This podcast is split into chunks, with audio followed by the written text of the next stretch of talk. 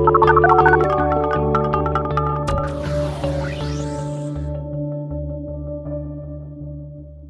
and welcome to the Pollsters. I'm Margie Omero, Democratic pollster with GBAO. And I'm Kristen Soltis Anderson, Republican pollster with Echelon Insights. And each week we bring you the polls driving the latest news in politics, tech, and pop culture. So, Kristen, I think you should start and talk about your AAPOR experience because I know a lot of our listeners were also at AAPOR. Yes. Although maybe you should say what AAPOR is because there will be few. I will. So, AAPOR is. AAPOR is the American Association of Public Opinion Researchers. Yeah. Um, even though it is American Association, I think we're thinking of America as the broader North America Right. in this context because the conference was held in Toronto, Canada. Mhm. Um, it was Toronto's great. Had it was you been to lovely. Toronto before? I'd been to Toronto, but I'd been in December, and so I'd never been. This was Victoria Day weekend, which I guess is the weekend when they're like summer has begun, and it was like Mm. fifty degrees. Summer has begun. um, but it was it was lovely. I was only there for twenty four hours. I landed. I went to. There were two parties. AP Votecast had a party at the yes. World Emily Swanson Hockey Hall of Fame. used to be at pollster.com and now she is at AP. Yep. And so they were holding a party to celebrate the success of the AP Votecast effort. Oh, and then good. Survey Monkey had a party at the top of the CN Tower, which is the, Jon Cohen, who Jo- our friend of the show, Jon Cohen was there. guest, yes. Mark Blumenthal was there. Ah. Nate Cohn was there. It was very, if this is the P- Politico playbook spotted of AAPOR. It was it was quite a scene. Uh, that is Cool. where I met uh, your friend Mollyann Brodie, Oh yes. who came up to me and was like, "I don't know if we've ever met, but I love your show." And so it was so great to meet her. We've got to have her on. She is such a for sure. Yes. Um, but it was great to everyone who came up to me and said hello and that you listened to the show. It is so wonderful to always hear that people are actually listening to us, that we are not just speaking into the void. Um, and I love going to AAPOR because it is the only conference where I willingly go, pay my own way, register, sit, and listen. Like normally I hate conferences, and so the only Mhm. way to get me there is to like con me into being on a panel. Right. Kristen, yes. we'd love for you to speak at a session, and like my vanity, like is like, fine, Yes. okay, I'll go. yes. Um, but no, this AAPOR I have gone. The first AAPOR I ever went to was 2010. Um, it's it is where pollsters from the academic world, the corporate world, the government world, political media, you name it, everyone sort of descends and shares best practices and talks about. Some of the panels are about here's what I learned from my research. Some of the panels are about here's what I've learned about how to do research. right. It's very cool. Um, Echelon was one of the only Republican firms represented. Yeah, I'm you know- always proud that we go. I We're saw- constantly trying to get better. I saw Patrick, your business partner, quoted in Steve Shepard. These are all people who've been on the show, basically. So Steve Shepard, Politico, wrote a whole story about AAPOR, and Patrick was in it, and he said basically that like. Republicans are not doing as much of this stuff as Democrats because, like, lots of. I mean, Mhm. we we didn't go, but you know, lots of my colleagues and friends in the industry went and had experiments and heard back from some of the experiments that folks have done about like how do you test motivation? Is motivation? Do you say you're excited to vote, or enthusiastic about voting, motivated to vote? Does there is there a difference based Do you remember what the result word- was? motivation, not enthusiasm? You're motivated to vote Okay. is a better predictor than you're enthusiastic about voting because enthusiastic says you're like implies potentially happiness as opposed to like simply I am motivated, which can be Okay. Cheerful or not. News you can use, listeners. Now, Yes. if you are a survey methodologist and you could not make it to AAPOR, now you know. Never ask a question about enthusiasm to vote. Ask about motivation to vote. I mean, I don't know if we could extrapolate that we should never ask this based Oh, on I'm one just making an irresponsible that I'm claim. recalling That's- from an email from a couple days ago. But yes, never do it. and, and, and then there was another thing that I saw because this is clearly how uh, how I get my news on Twitter, like a normal person. And somebody, did they do like a thing where they're like, which um which of these meals do you want? Chicken, chicken, chicken, or chicken? And like C chicken had like 86% of response. I, I was that like a real believe this was the AAPOR Twitter feed, like conducting. Does that show that people's default is C, or did they just make up an ex- make up a result for for? Yeah, I guess I it doesn't matter. I shouldn't really put too much brain power. I should use this brain power for whatever it is. I don't know, but it, was- if else. it was that, like, given a choice where you don't really care, people choose C Right. out of a four point Yeah. scale. Like that's a pretty interesting finding. Yeah. I like it.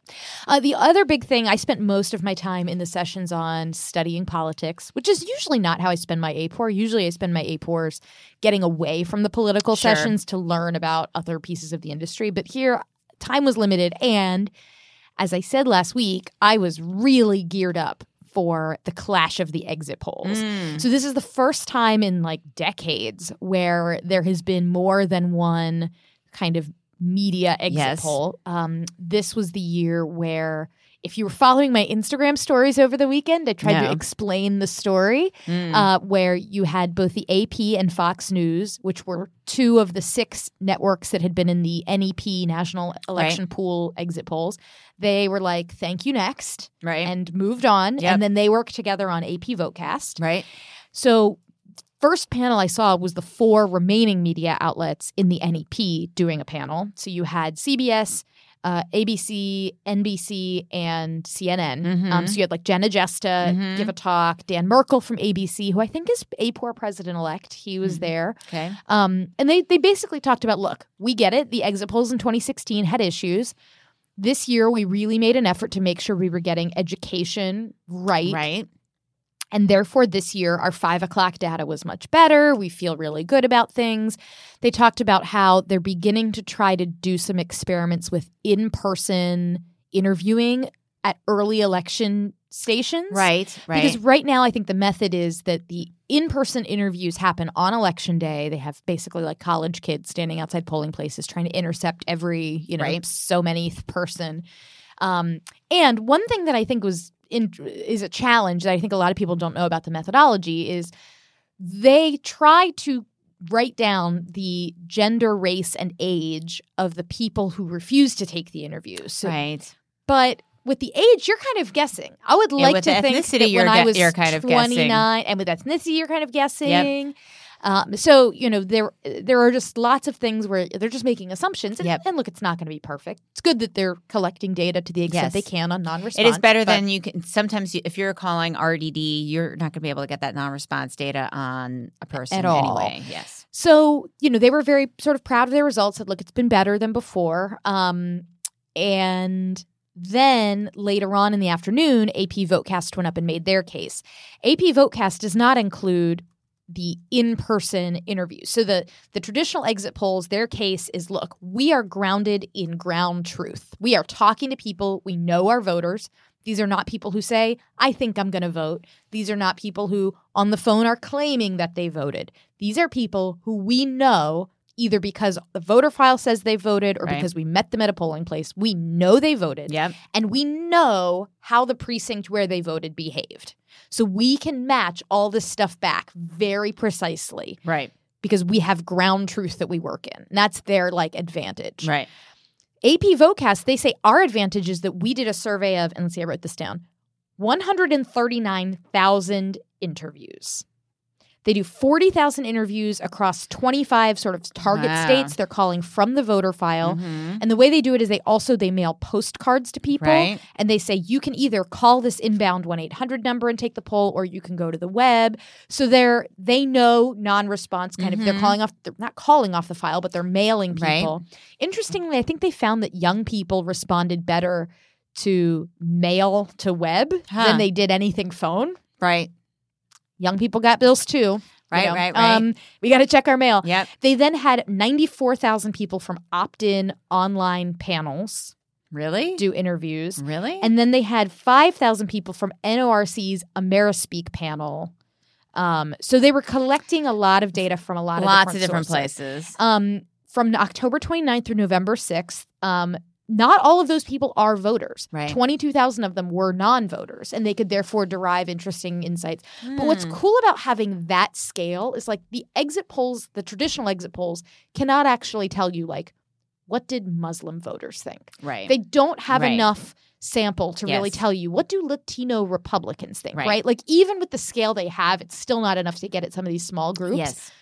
With that kind of an n size, they had interesting data and slides that Emily Swanson was presenting about some of these smaller subgroups. Now, were- could they go to every state and lots of congressional dis- districts? Because sometimes the limitation of the exit polls, uh, you know, if they haven't invested in a state and that state like blew up at the end or became close or you just want to know for whatever reason. so you know, this is one of the things the that they say you- is a big advantage of theirs Mm. is, as well is that they have they have data from everywhere. Huh. Um, and so they had 25 high priority states, 25 non priority states. The non priority states is where they leaned heavier on the non probability opt in panel data. Right. Um, they also, I think the big difference is that the NEP exit poll, and I don't want to say the weighting is simple that anyone does. Like these is all extremely complicated. It's easy. Just, you know, crunch the numbers. but the but the itself. Yeah. NEP was like, look, we weight on age, Yeah. race, Uh-huh. gender, education, age by education, race by education. Like it was like, here's the variables, we, and then as returns come in, then Right. we weight back to real results. Right. Then the AP Votecast people get up and they're like, it's a four step weighting process. Here are all the variables we weight to the first time. Then we look at partisanship. Uh, then we do an MRP model, of uh, Mis- Mr. Mr. P. P, We do right. some, we do some Mr. P. Then we weight back to. I mean, and it was like Huh. unbelievably. They just math all over the It's a- That's the scientific term. Um, it's just math Yes. everywhere. Wow. And so they were very proud because they said at 5 p.m. Um, their data knew we're gonna the Dems are gonna win the House by nine points, uh, and I think in the real result it was like eight point six. Mhm. Um, that they had called ninety two percent of Senate races. Both the NEP and AP screwed up in Indiana. I don't want to say screwed up. That sounds like I'm. But their data showed uh, that Democrats were going to keep Indiana, Right. and like outside the margin, of, and it was that's obviously not what happened. So Indiana was the one that like both exit polls seem to have not quite gotten. Did they mention anything about Latinos in 16 and correcting for that? Because in 16, there was an issue about, you know, did the exits uh, get Latinos correctly? Did anybody talk about that? Uh, so there were some discussions about the extent to which the exit polls do and don't ultimately line up with high quality the like voter supplemental for the uh is it CPS or ACS? It's one of the big Right, census right. surveys. My my brain is fritzing Mhm. out now, but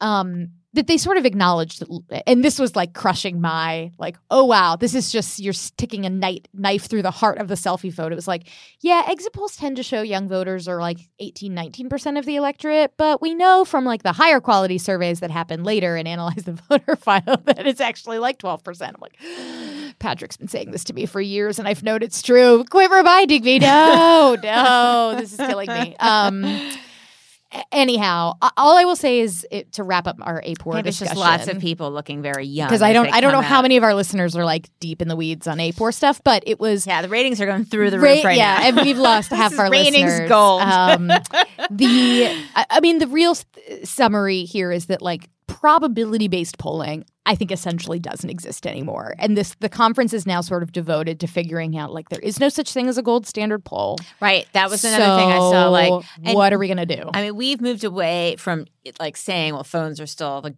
gold. St-. We don't say that, you know, because so many, I mean, lots of people really do online and lots of outlets, and we've talked about this a lot. Lots of outlets now cover online polls that Yeah. before they would say, why are you giving me this online poll? I refuse to even acknowledge your email. And now they, they often cover not all of them consistently, but lots of them do. Yeah. Um, and I think last but not least, there were some interesting studies about um, instead of random digit dial, it's called like random device engagement. This was a David Mm. Rothschild uh, piece where it was like basically now instead of a phone number, like the cookies that follow you around to your different devices is like your new phone number. And so can you be like presented with a survey repeatedly on your laptop or on your phone or on your iPad and that's how they find you, not from a cell phone, but it's like Mm-hmm. um, and this was the one I tweeted this out Oh, yes. where it was they were checking for social desirability bias and they asked people, Did you go to church? Right. And then, like, because this was on people's mobile devices, they could like follow them around and know like that you're at they had not actually gone to church. It was like, I- I this saw- is so creepy. I saw the responses though. People were like, "Hey, what about you know? I I go to the church of YouTube, Kristen. Don't you know? Like you can you know can be at church on anywhere you like." I'm not going to weigh in on how people live their faith. I'm just saying, I was creeped out by the idea that they were like fact checking people's responses with location data. Turn that stuff off on your phone, guys. Protect yourselves. That's funny. Uh, okay, so anyhow, uh, last but not least, I love AAPOR because it is kind of my like Real Housewives. Like the, I wanted to see, I wanted to see some drama, Yeah. and there, and it was all very cordial. But it was like Nobody like flipped the table or like you know, shouted at their like you go to the AP competitor. Votecast party, Yeah. and there will be people there from the traditional exit poll outlets, Sure. and they're like, "Yeah, well, it's good for them that they've you know tried this new thing. It's too bad they're not actually like." Talking to real voters, but you know, I mean, it's fine. It's good for them. You know, then you talk to the AP Votecast people and they're like, well, you know, it's too bad. You know, we just we're excited to be like really innovative and like, you know, nobody's like saying anything bad about each other's Mm. methodology, but it's just like I'm I'm such a drama queen. I'm like looking for drama where none probably exists. This is like I like I live for this. That sounds This is my pretty. Real that Housewives. sounds some pretty low key drama. Methodology drama. Well, before I landed, Patrick was in some other session that had nothing to do with the exit polls, and I guess like a researcher from a university that will not be named was like throwing shade at a panel provider that we at Echelon like a lot, and Patrick was like, "Drama, drama going down on the panel. There's like funny. there's shade being thrown at at uh, panel name redacted." And I was like, "This is this is my this is this is my Real Housewives. This That's is my this is my Vanderpump Rules." No, that's good. Okay, so now that we've talked about AAPOR for way too long, What are the top lines top for all the two people oh, who are Lord, still never- listening? okay, uh, Trump's job approval. Sorry, Richard. We'll have those advertisers back next week. uh, Quinnipiac finds Trump's job approval a heck of a lot lower than everyone else. It yanks his job approval way down in the averages. We will discuss. We'll talk a lot about 2020 matchups, some data on which Democratic voters love Joe Biden, and how does reading about quote identity politics end quote uh, affect Democratic voters' views. Then we'll talk a little bit about polling around Alabama's new abortion law, as well as some polling on views on the economy and socialism. Australia had some elections that went down over the weekend while AAPOR was happening, and there was a something of a polling miss. We will discuss just a little bit. And last but not least, I need to do a victory lap about all of my correct Game of Thrones predictions because I'm feeling super good about it. So uh, preemptive spoiler alert if you do not want to hear me talk about Game of Thrones. That'll come at the end of the show. I won't spoil anything before then. I We will mean, throw up another spoiler I alert. oh, I'm just of the opinion that if you've made it to this part of the week and you have not watched the Game of Thrones finale or spoiled yourself somehow, I think you don't care. fair. Then you don't really care. fair. But you know, sure, you can't like just demand that the whole world stop for you for like three weeks. can, can I offer some breaking news real quick? Yes, Your boy Avenatti. He's not okay. Okay, he's not That your boy is- anymore. Okay, I- fine. But when he when he like it was been a very long indicted. time. It's been a very long time since I had thoughts about him. Okay, that, Okay. that were only that were not negative because obviously he jumped the shark a very long time ago, okay, okay. Which is a shame. I got to make sure that SDNY did not accidentally arrest Patrick Ruffini. I love that it's like identity theft is what Michael Avenatti's being indicted for. Like, did you steal Patrick Ruffini's identity? yeah, cut to Michael Avenatti like getting into some like methodological fight at AAPOR. like, yo, that that panel, they say they're not, you know, they're probability based, but they're not. Oh God, Anyway. we're we are 25 minutes into the show and we've provided nothing of value to our listener. yes, that's all going to change right now. Okay, guys. So Trump's job approval. On average, currently at 42.7%. This is a not insignificant decline from when it had been up around 45% just a week ago. You've had a couple polls come out, whether it was Reuters Ipsos with him only at 40, Politico Morning Consult had him at only 41, Gallup had him at 42. Uh, but really, the big one is Quinnipiac, which just came out, I think it was today maybe yesterday that has him all the way down at 38. Um, the field dates on this one, May tw- 16th through May 20th. So we don't know specifically what caused it. Right.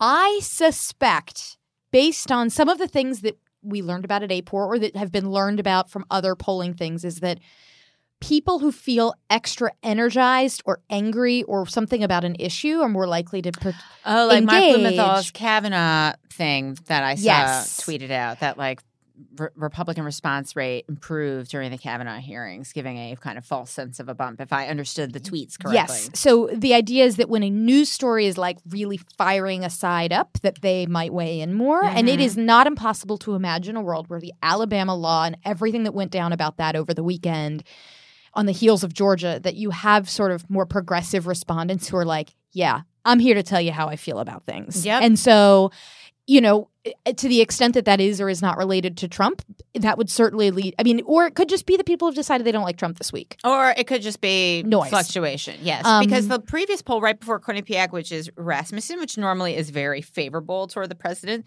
it actually was not that different from the two polls right before it, even though still the Rasmussen poll had higher approval rating than any anything that's sort of on the recent poll list. But still wasn't really that different from the ones before. So the Quinnipiac is a bit of a departure from the you know the previous. Yeah. So it setting. could just be that Quinnipiac is temporarily yanking the average down and it is an outlier, but it could also, you know, just we report. Yeah, it's still in the same. What? No, it's still in the same. it's still in the same general band band of bad for him. Yes. Uh, so let's take a look real quickly at some 2020 matchups. Yeah. Um, we have some fresh Trump versus insert Democrat X here polls um, from Fox News nationally, and then Quinnipiac has them in Pennsylvania. So nationally, uh, and what's interesting is that they actually are extremely aligned. Um, they're very close, close together to the point of being like freakishly identical. So Trump versus Biden. In Pennsylvania, Quinnipiac has Biden plus 11. Yeah. Nationally, Fox News has Biden plus 11. Trump versus Sanders. Fox has Sanders plus 5. In Pennsylvania, Quinnipiac has Sanders plus 7. Uh, Elizabeth Warren is plus 2 nationally. In Fox, plus 3 in Pennsylvania from Quinnipiac. Kamala Harris tied both nationally in Fox and in Pennsylvania, Quinnipiac. So it was it like it really the electability argument Biden could be making. And again, it's still early. Name ID still matters. Caveats all included. Yep. Um, it's, it's good news if you're Joe Biden. It's good news if you're Joe Biden. It's good news, honestly, if you're Anybody in the Democratic anybody in field. the Democratic field. To be honest, um, I mean, these are. I mean, the approval rating. We've been living with this approval rating for a while, and then you have, you know, so and that's national, and then you look at the national poll numbers, and people say, well, that's you know, the electoral. I mean, the popular vote obviously is not how we pick things. Surprise, um, but is the fact that these numbers in Pennsylvania, which went to Trump, show him vulnerable, and you put all that together, it continues to show, you know, vulnerabilities. And him. these, and when you take a look at the Fox matchups nationwide, most of these have not changed a great deal since March when they last asked them. right? Um, so there hasn't been a ton of movement in the race, but there also hasn't been a ton of movement in President Trump's job approval since March, with the exception of this last kind of weird, like blippy week. Right. So, you know, the, it, it is. So you mean people aren't following every twist and turn of Democratic primary news? I know, surprise, gasp. Um, so anyhow, let's yes, let's talk exactly a little what, bit. ex- extreme the Daily Voice. Yes, that's exactly what I'm saying. But there is, it is still very much so the case that Joe Biden is in sort of the front runner ish position. Um, this Quinnipiac poll, and I believe this is a, this is Quinnipiac's national poll, Yes. has Biden at thirty five percent among Democrats and Democrat leaners. Uh, Sanders at sixteen percent. This has been my perception has been this has been a good week for Elizabeth Warren in the polls that she has sort of really solidified herself as kind of top of that second tier um, with Kamala Harris coming in at 8%, Pete Buttigieg still um, hanging out in that second tier at, at 5%, um, and then, you know, the rest of the field. And that is a qualifying poll for the debates. So the some polls Mm-hmm. are qualifying. That's one of them. Um, although I don't think it changes the calculation, given given that most folks are clustered, you know, a couple different candidates. They also released in their national general election numbers favorability for all of the Democratic candidates too, and you know, you you can see the hard ID issue there and they don't break these out by party they probably release it in the tabs where uh, some of these folks on the democratic side are unfavorable nationally they're likely better they're likely you know Well, because this one got They're this, gonna have this poll made waves because are. it showed that only eight percent of people think Bill de, like have a favorable view of Bill De Blasio, while forty five percent have a negative view, which is like, ouch, ouch. See, I'm allowed to do this because I'm not working for any of the Democrats in 2020, so I can just. I can get wild in this segment. Um, the, the the last thing that I would point out is Well, so uh, so Oh, let me just give an example of just hard ID for some of these. And again, so if you look at some of these numbers and of the uh, the favorability of the Democratic candidates, you say, well, these don't look good because they're not unfavorable, and you know, start to have some kind of you know start to worry. But if you're looking at example O'Rourke, his eh, you know he has a higher haven't heard enough among Democrats than he does among Republicans, and so that's why that's part of the reason that those numbers look. And It's probably true for all these others too. Um, Um, yeah, it's not as true for Harris. She's similarly known, but for some of these folks, they are less. So among Cory Booker, he's less known among Democrats than he is among Republicans. So that's part of what's happening here. Well, one way to get known among Republicans is potentially to do a Fox News town hall. And there's Yes. some new data from Morning Consult about whether voters believe it is appropriate or inappropriate for Democratic presidential candidates to appear on Fox News Channel. Fascinatingly, it is Democrats who are the most likely to say that they think it is appropriate for Democrats to appear on Fox News. It is, I am, that's, that's like a fascinating finding. But there's not that even that much of a difference by No. party. This is like the most bipartisan thing we probably have in this whole script. I know it is, which is so fascinating. I, I, don't uh, actually think what to it's it. amusing to me that 18% of Republicans think it's inappropriate. And I wonder if that is the sort of President Trump, like, why do you guys keep putting these Democrats on my favorite network? Like tweets that he keeps doing. Like, to what extent is this people who are like, why do I have to keep watching Amy Klobuchar? Like, why do I have to watch these Democrats? I mean, I don't know that that's it, but like, I'm just fascinated that a full 18% of Republicans think it's inappropriate for Democrats to be going on Fox News. Like, what's what is that all about? Okay, but it's it. Look, know. this is just further proof. Like, I don't.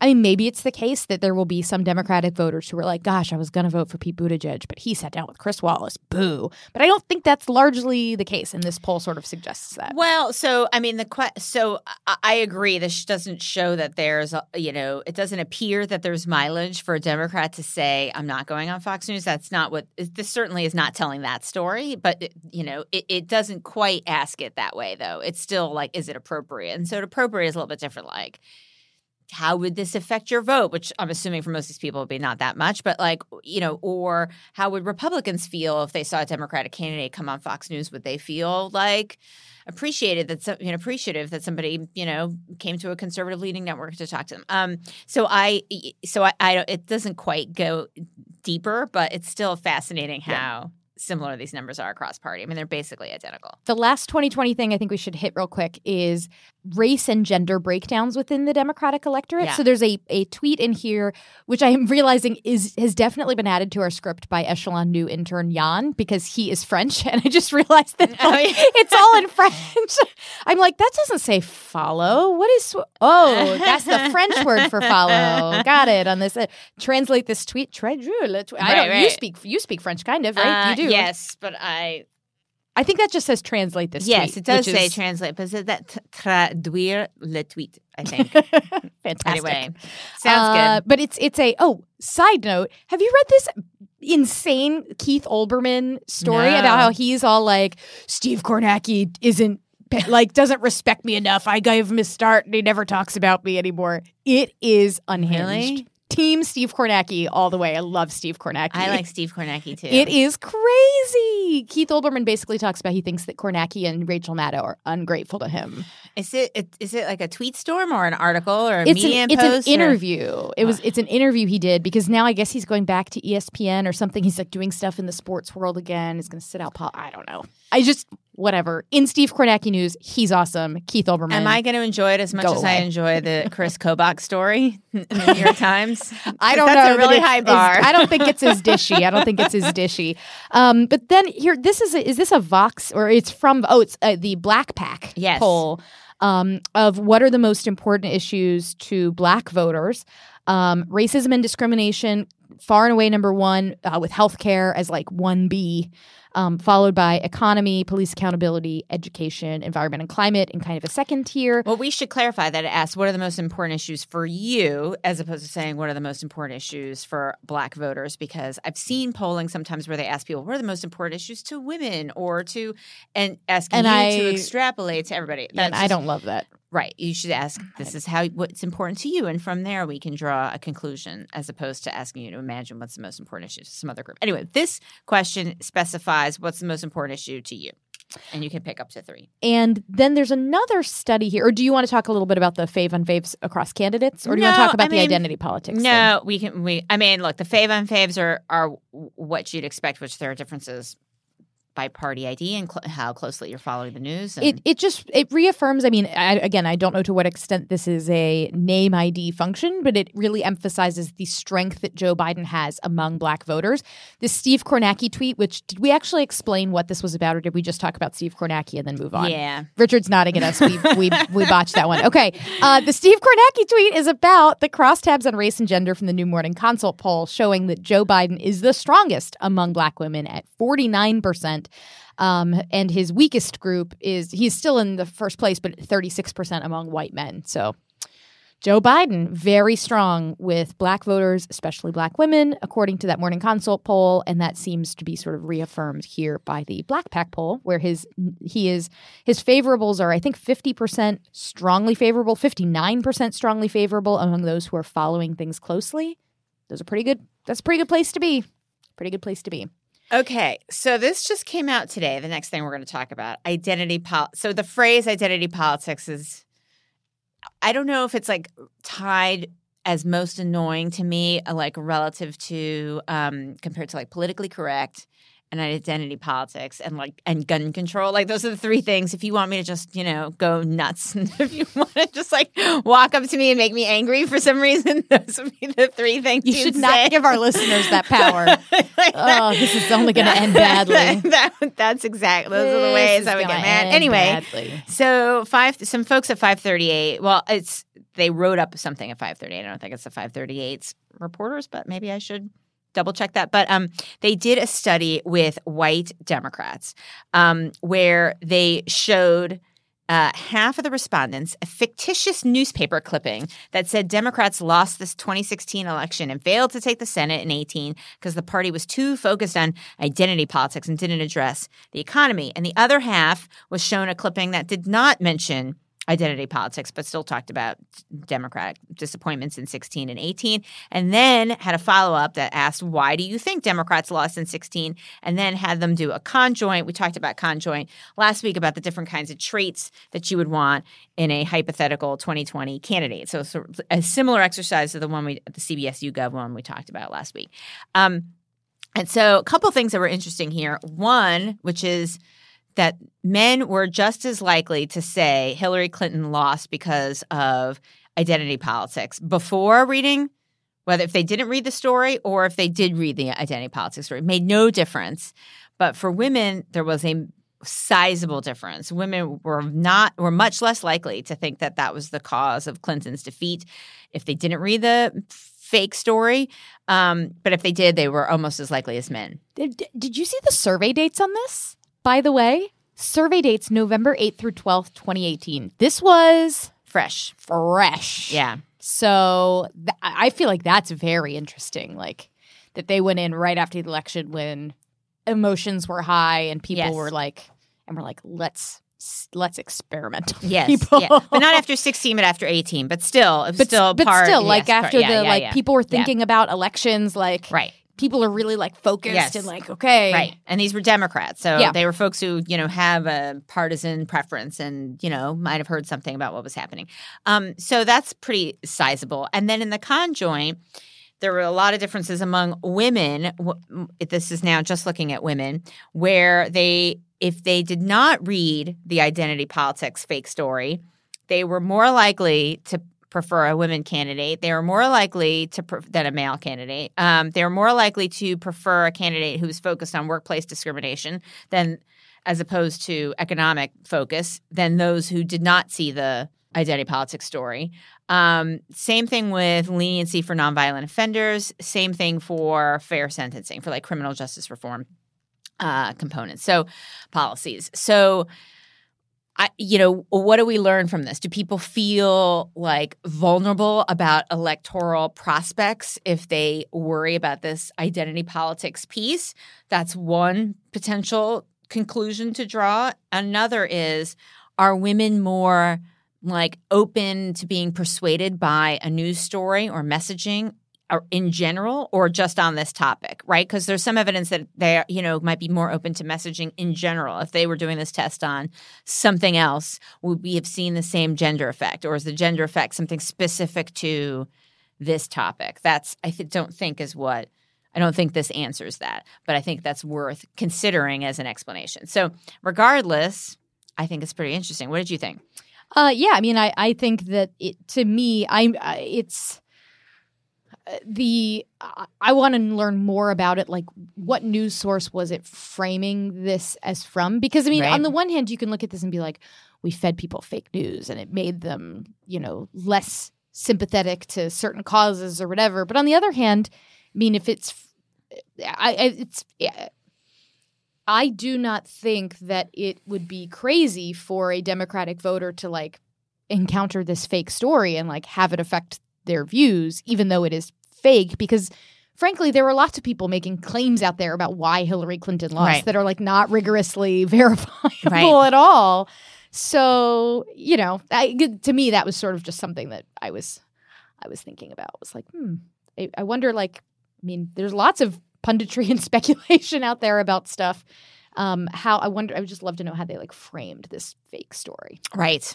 Yeah. No, it's it's super interesting. I mean, are are you I mean, this notion that by worrying or hypothesizing out loud this notion of identity politics and maybe is and what's the role of the phrase identity politics that's another question i don't i don't know the answer to from this like is there something about that phrase i mean you know, not everyone probably has the same visceral reaction to the phrase that I do. Um, but you know, be, but is there something about the phrase that's specific, or is it something more broad than that?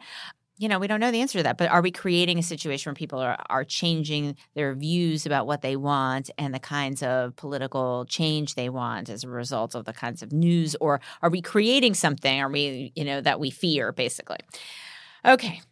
Now we're going to take a quick break and then come back with a couple more issues.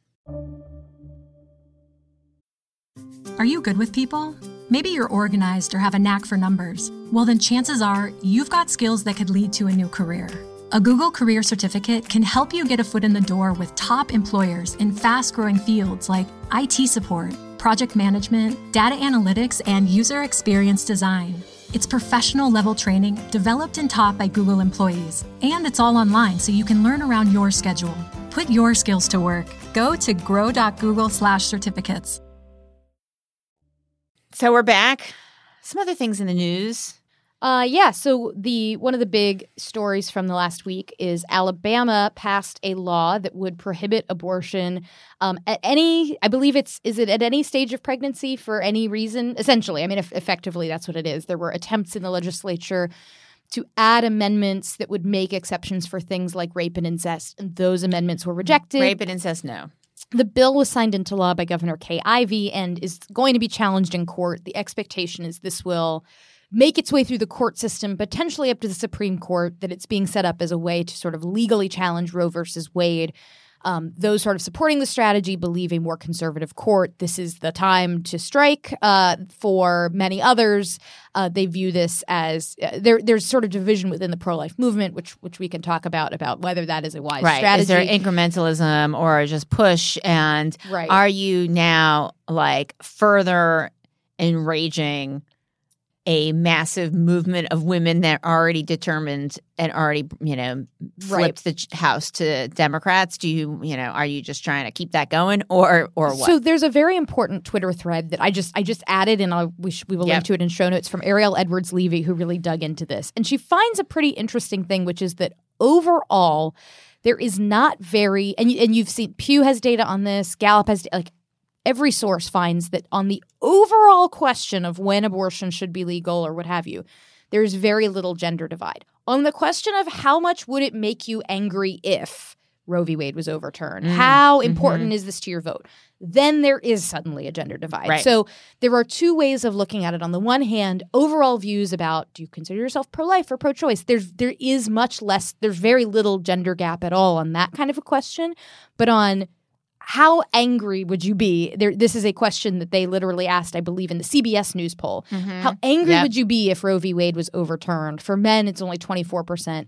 For women, it is 38%. So Yeah. they would feel angry if over if Roe v. Wade was overturned. And the CBS News poll shows that 70 or 67% believe that the Supreme Court should keep Roe v. Wade as it is. Only 28% say overturn it, um, which is not to say that only 28% of America would like to see abortion reduced or curbed or consider themselves pro-life. Um, Gallup has been asking, or the chipping away at Roe v. Wade to like gut it, you know, Yeah, to like gut it, which is overturn you know, is- but the yeah. Sort of pro life. So there is, you know, Gallup has been asking a sort of three part. So Gallup asks it as a three part question. Pew has asked it as a four part question. Right. Pew asks, do you think it should be legal under any, most, um, or illegal under any or most Right. circumstances? So that's the four point. And other people have different versions of the four point, but that's the basic four point, like two on one side, two on the other. Yeah, and typically there's a there's a significant majority that says legal in all or most. I think for all it's like 25%. Um, and then illegal in all or most, the illegal in all is only like 15%. Gallup asks it in a three-way, illegal under any, legal under only certain circumstances or illegal in all circumstances. So they kind of try to merge those middle two together. Um, they find a fairly similar result. 50% say legal under certain circumstances. That's very there's a very broad Yeah. range of what that can mean, Right. right? Um, 29% say legal under any circumstances and 18% say illegal in all circumstances. A lot of the commentary I have seen in like pro-life Twitter sphere, there is a piece written by Jonathan V. Last, who is quite pro-life, writes for the Bulwark, and basically says that he thinks this is a really big strategic misstep. You may recall a couple months ago, New York and Virginia had passed laws sort of expanding um, expanding abortion access and sort of changing restrictions around what doctors did or didn't need to have access to. Like for ho- I think it was Mm-hmm. in New York or something like hospital admitting privileges, something like that. Um, there was a Marist poll that came out in the wake of that that suggested, and again, it was just one data point, but sort of said, "Hey, look, there's been a public backlash that that New York and Virginia took these actions, and now suddenly there's been an uptick in Americans saying they're pro-life." Right. And so, will this now cause the Right, opposite? right, Right, right, That now that you have Virginia, or pardon me, Georgia, Alabama, Kentucky, Louisiana has a lot of something that's going to be on the ballot in October. that that if you have a lot of these states sort of going the other direction, advocating for things that are outside of this sort of not all or nothing, centrist y, you know, legal ish mainstream, if you're going way out to the extreme, do you push people away? And have you chosen effectively a position that divides the pro life movement against itself? Right. Because So I think it's clear that no matter how you ask it, not having a rape or incest exception, that's that's just not a majority opinion. I mean, there's no No, I mean it's no, between fifteen and eighteen. there's no usually. there's you know uh, there's no and it depends on how it's asked if it's like illegal and you know illegal in in most or all i think you know we should take a look has slightly different responses on like should it be legal or illegal in cases of rape and incest? And as a standalone question then you might get a different response altogether. And then there's other kinds of three points too. I mean the the despite this being an issue for a long time that people have you know you seemingly have formed a lot of opinions on. It is at the same time subject to a lot of question wording differences. And so there's also like a, a different kind of three point that some folks use where on the one side i personally support a woman's right to an abortion. I believe it should be legal and available. The other side is i personally believe having an abortion is wrong and it should be illegal and then the middle of this three point is I'm personally against abortion, but I do not believe government should prevent a woman from making that decision for herself. So that's a different kind of three point. And there, do you look at, as with any of these three points, are you looking at the three categories separately or are you combining yeah. too? So because in that way, it you is could say- it is intentionally a double barreled question, right? But And it's so- giving people the the the two options as a you know Mhm. you're it's clear what you're you know what you're responding to. Anyway, so there are a variety of different ways to look at it. The you know it, it's clear to me, and also something else that Ariel Edwards Levy posted was about the Alabama law specifically, where it had a very very high strong disapprove. I mean, there, there's there's nothing that suggests however it's asked, that w- bans like the one in Alabama, again, it's far from the only one. There are lots of states like laying the groundwork to, in case Roe v. Wade is overturned or gutted in some way, they already have trigger laws or have something in place. It, that's in addition to all the trap laws that make it, you know, in effect, much harder to get an abortion in a variety of states. Um, it, it's the bans like the one in Alabama are not they're not a consensus position. So I, you know the question is like it, does that legislative or legal goal hurt politically you know, given that it is, you know, very far to the right of where most women are. Most if are. if you believe that legally it is unlikely that the Supreme Court upholds this law, will the end result have merely been that it helped raise a lot of money for pro-choice groups? Like that's I think that's sort of the pro-life, like this was not a smart move, right. tactically right. argument that I, that I'm hearing a lot of. So we'll we'll see. I mean, it will be interesting if a couple months from now you have Pew or Gallup come out and update these very long trend lines about do you consider yourself pro-life, pro-choice, et cetera. If any of these numbers have moved or if they remain the same. Um, but we will, as ever, keep you posted here on the pollsters. Yep. Okay. The economy, something less hot off the presses. I guess yeah, less something well, kind of in the news. And not so right now way. they've got um, some interest. Gallup has put out some data about Americans' perceptions of the job market, and things are actually really good right now. Seventy-one percent of Americans say that it is a good time to find a quality job. This is the highest it's been since. Well, this trend line starts in January 2018.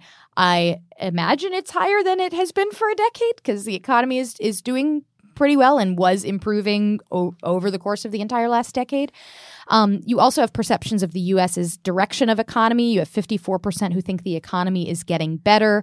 Um, oh, now actually, I see the trend line going back all the way to 20. To 20. Yeah, th- this is a high, and not just a high over the last 10 years. This is a dramatic high going all the way back to 2001. Um, you know, right before the financial crisis when things were feeling the be- the best they had been in the post 9/11 era, it was only at 46% of people saying it was a good time to find a quality job. So a really significant spike in this number over the last 2 years, which frankly is part of why, I mean, so the president tweeted something over the last day or so where he was like if it weren't for the 12 angry Democrats, my job approval would be at 65%, which I feel like I've actually have said that half jokingly, like with friends. Like, I wonder what his job approval would be. But it wasn't about if the Mueller report hadn't happened. It was like, I wonder if he just stopped tweeting. Like, I wonder what his job approval would be if he just never tweeted again. Could it get to 65%? Because, you know, a normal. I think it's fair to say it would not be worse. It would not be worse. I, sure. the question if, is how what much better. would a normal, and I'm making like quotes, what would a normal president have as their job approval if the economy was this good.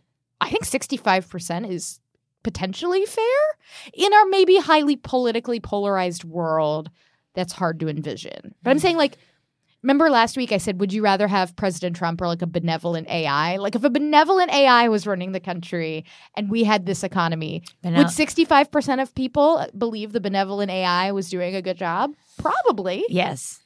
Yeah. So that's that is merely Yes, I especially that if the president before the benevolent AI was like just tweeting crazy stuff all day. Well, clearly, the president understands that his job approval should be better than it is, given the economy where it's at. I think he has misdiagnosed would you, the problem. Would you prefer a but benevolent AI or a deeply flawed human? would you prefer a benevolent AI who may or may not have spent some time north of the wall? Whatever. I said it on last week's show. We'll get to that in a moment. Yeah. Um, and so then there's a little bit of other polling. At the same time that people are feeling pretty good about the economy, people are also feeling a little better about socialism. Um, Gallup has some data going back to 1942, where back then only 25% of people thought some form of socialism would be a good thing for the country. That has increased to 43%, still not a majority opinion. You have 51% who now say it would be a bad thing. Back in 1942, only 40% said a bad thing. You had a solid third that kind of shrugged and said, oh, I don't know. Um, but there has been on the good thing, the bad keywords thing, being some some form. some form is very key. And does some form mean like you improve public infrastructure, which I do not think is socialism, but uh, some of Is my it friends some form of it. advocate that that counts. Uh, you know, again. Uh, so, but then they also ask, which would you prefer to have the free market or the government be primarily responsible for what happens in each of the following areas? technological innovation. Free market, free market, free market wins 50, 75 to 19. I think I think Matt like was giving me a hard time beforehand. He's like, "You're never partisan on the show." I said, "I am when I talk about socialism." That's true. And So here you go. capitalism. Roo, roo, roo, Cap- roo, I've never heard you market. do. What is that call that you're doing? I'm fist pumping. I'm that's the audible version of fist pumping. Um, distribution of wealth. Free market 68 defeats government 28. Uh, Huh. The economy overall free market 62, government 33. I, but I have a, I have to say I think I have a quibble. Uh, you know, I'm not I'm not saying I'm not saying that people don't prefer the free markets because I know that they do. I'm not arguing that that that's not the case. I do think there's something about like the government being primarily responsible that sounds like I don't know. I guess I guess I guess those are the polls, right? But it just sounds like so much farther than like the kinds of things that people are debating. It just sounds much farther than that. I think maybe it doesn't to folks on the right, like thinking that you know the government would be primarily responsible for innovation sounds like not on the table. You know, um, so I so that's why some of these things but you know then you look at environmental protection people are clearly giving different answers based on something right because when it comes to environmental protection they're like oh actually yeah the government that's, that's what we trust People aren't anarchists. You can like capitalism and not be an anarchist. And like public infrastructure and think that public schools should be reformed, but maybe serve an important purpose and should not be abolished. Like right being and a you know and like not mean being an anarchist. and like higher education free market versus government i mean i think if if you know if this was framed or if this was a conversation about college affordability you know or academic you know accountability that you might have a different kind of conversation I'm than if frankly you're saying stunned that the answer on here is healthcare, free market 53, government 44, given that government doing more to ensure people have access to healthcare and things like that tends to be very popular in polls. So Right. I'm fascinated by this outcome. All right, well, let's now that I've I've expended all of my energy fist pumping. Woo! Uh, let's take a quick I mean, break. you may not have ever been that excited about a poll result before. Is that possible? the first time I got good news about anything in like four years. For um, the polls show people like something I believe in. I'm not- Breaking. I'm not totally wrong. You know what else I wasn't totally wrong about? Game of freaking Thrones. Yeah. We will be back. Okay. Support for this podcast comes from Invent Together. According to studies, less than 13% of all inventors who hold a U.S. patent are women. Black and Hispanic college graduates patent at half the rate of their white counterparts. But we can fix that by increasing participation in innovation and patenting by underrepresented groups. It would quadruple the number of American inventors and increase annual GDP by almost $1 trillion. Invent Together is a coalition of organizations, companies, universities, and concerned citizens committed to ensuring that everyone has the opportunity to invent and patent. Because the more diverse the American patent system gets, the stronger and more successful our nation will become. What can you do to help diverse inventors patent and unleash economic opportunity? Find out at inventtogether.org. Learn more and take action today.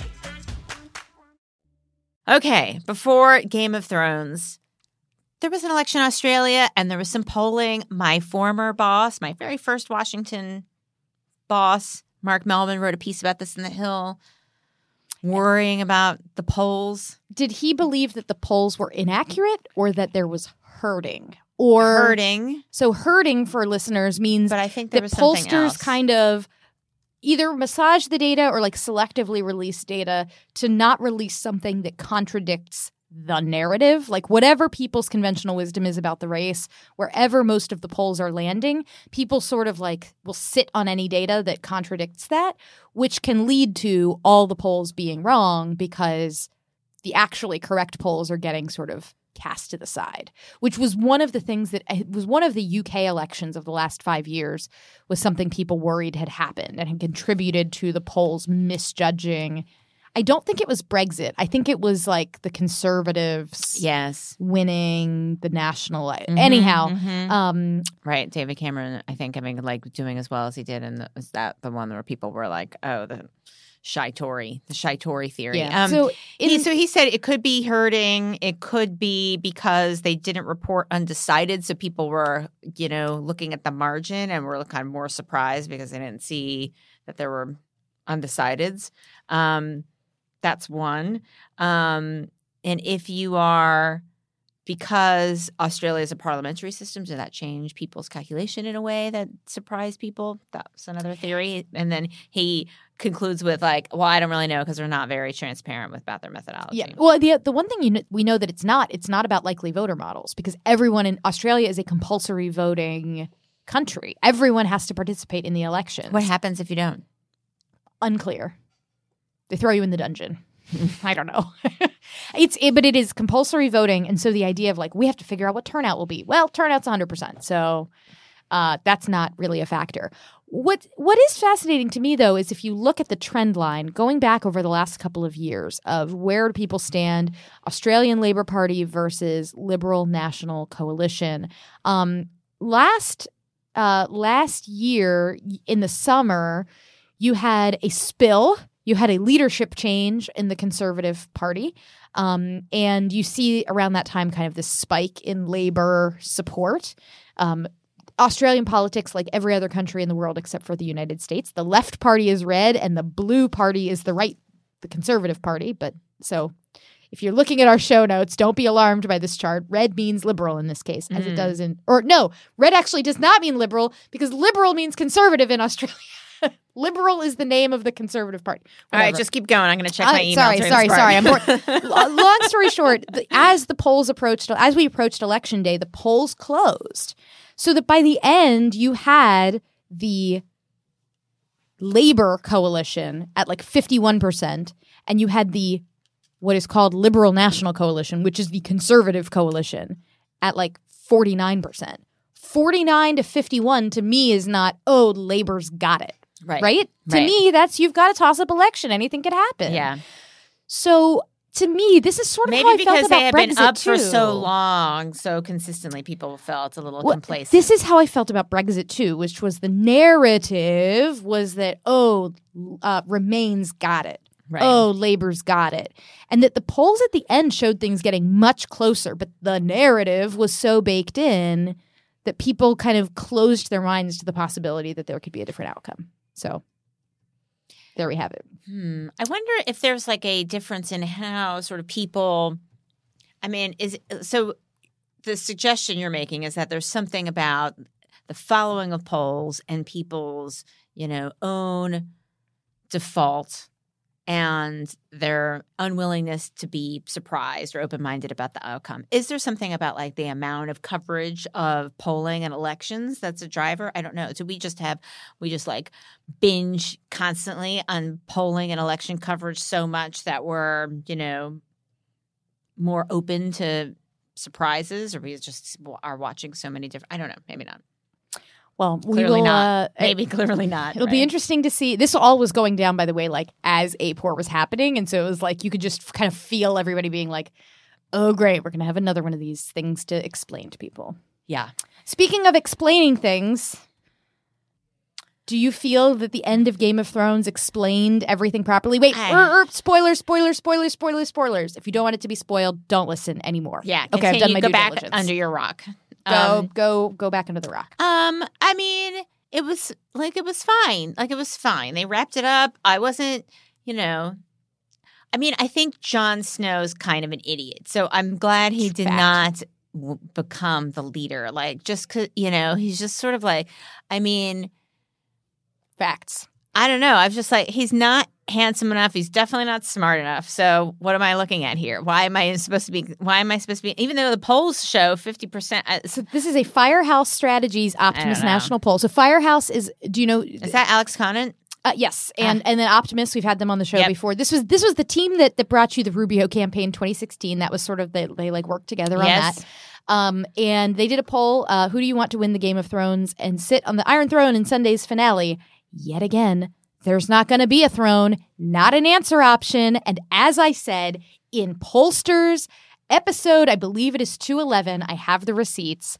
We had a poll like this come up, and. I said the flaw in this poll is no one's asking the throne's not going to be there. They're going to melt it down with dragon fire. I said it on the show. Did you say And I- dragon fire? I did. Oh, Although my mistake remember. was that I implied that Daenerys would intentionally be directing Drogon to do it instead of being dead. But How did the dragon know about the about the freaking throne? I mean, isn't the dragon just like I'm just like firing whoever she tells me to f- set fire? on? correct. Like if this was if nobody's and like why didn't he?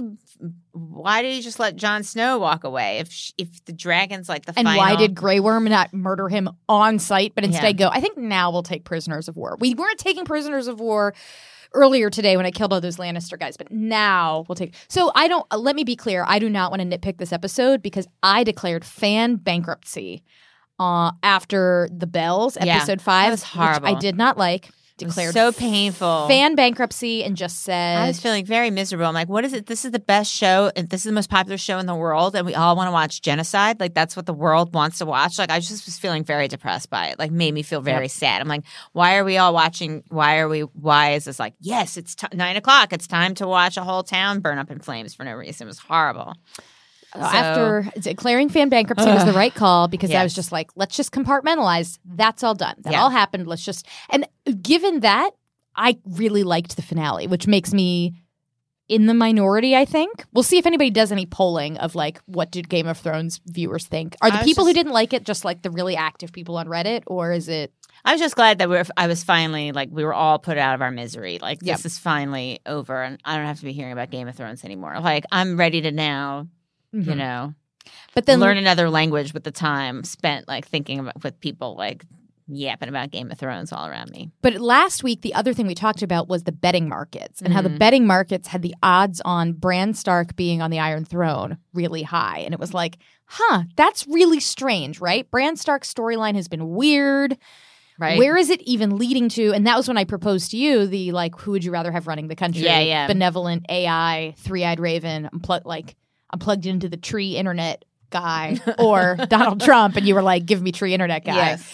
Um, so I, I I believe that some of these spoilers were out there on the internet if you went looking for them. Mm. I did not. I came to my they're going to melt the like some honest the insider Iron trading thing, going on. honestly. But yeah, that I suspect was a big piece of it because a lot of people were a part of the production of this show. right.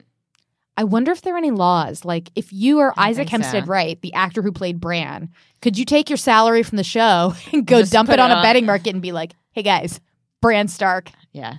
gonna be the king. Yeah. It's gonna happen. Uh, anyhow, Bran Stark's not even in this poll. Fifty percent said it was going to be Jon Snow. Twelve percent said Arya Stark. What? What are you guys thinking? She's not, she's like an awesome assassin explorer. She's not going to. Only eleven percent had my girl Ar- Sansa, who she was my second choice besides melt the throne, and she being queen in the north. It's perfect. That's fine. Yeah. I, I mean, it did seem we like she says, "Hey, I'm not. You know, I'm going to stay independent," and then everybody else sitting around the table is like, "Oh." That's cool. I'm not gonna. Like, wouldn't everybody just say, "I want the same deal she got"? And like nobody Yeah, even. yeah. Iron Islands, Dorne, they both have like a strong history of being like, I do not really love being in the Seven Kingdoms, Yeah. FYI. so why would they all stay? Yeah. Unclear. It should have been, to be more realistic, the Four Kingdoms at the end. Uh, Matt is over in the corner, like yawning, like, why are you guys still podcasting? And He's like- Richard is probably He's ready like, to kick please go back to your too." A4 So, segment. I'm just saying, I don't always make like, correct can- predictions. Can you go back to matching the voter file? I, I don't always think, make correct uh, predictions on this show, a but I'm feeling darn good about my discussion of Bran, the AI king, Sansa Stark being my true president, yeah. and the throne being melted down by Dragonfire. I'm feeling.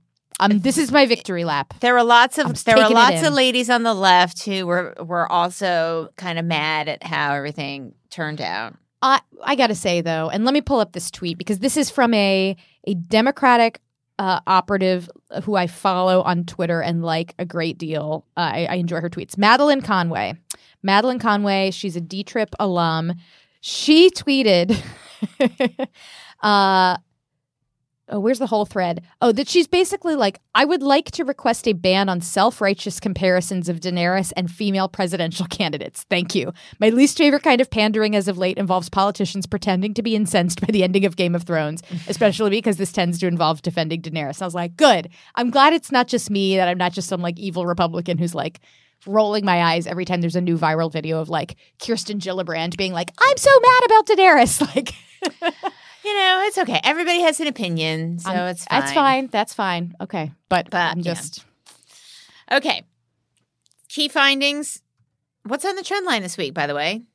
Uh, this week, um, I am going. To, I'm talking slowly because I'm trying to forget, remember in my mind who's coming on the show. Sure. Oh, I'm going to be talking to John Arnold, who is a uh, philanthrop, a mil- millennial philanthropist. Yes. Uh, who's really focused on trying to understand how can we have data to know what public policy interventions work and don't. So if we're going to spend tax dollars on like healthcare interventions, alleviating poverty, education, et cetera, how do we make sure that like it's really working and like do the stuff that really works instead of just like, oh, let's just cut these programs because we don't like them or like let's. So I'm really excited to talk to him about his work on this That's front. cool. Cool. Okay. All right. So check out the trend line. Um, key findings. Pour one out for AAPOR. I guess I don't know. That was bad. Um, I did this very quickly. All right. Um, my identity is getting angry when people use the phrase identity politics, and with Game of Thrones over, you now have more time to listen to the pollsters. You can find us on Twitter at, at the pollsters, individually at, at Margie Omero and at K Soltis Anderson, and at www.thepollsters.com. Thanks. Bye.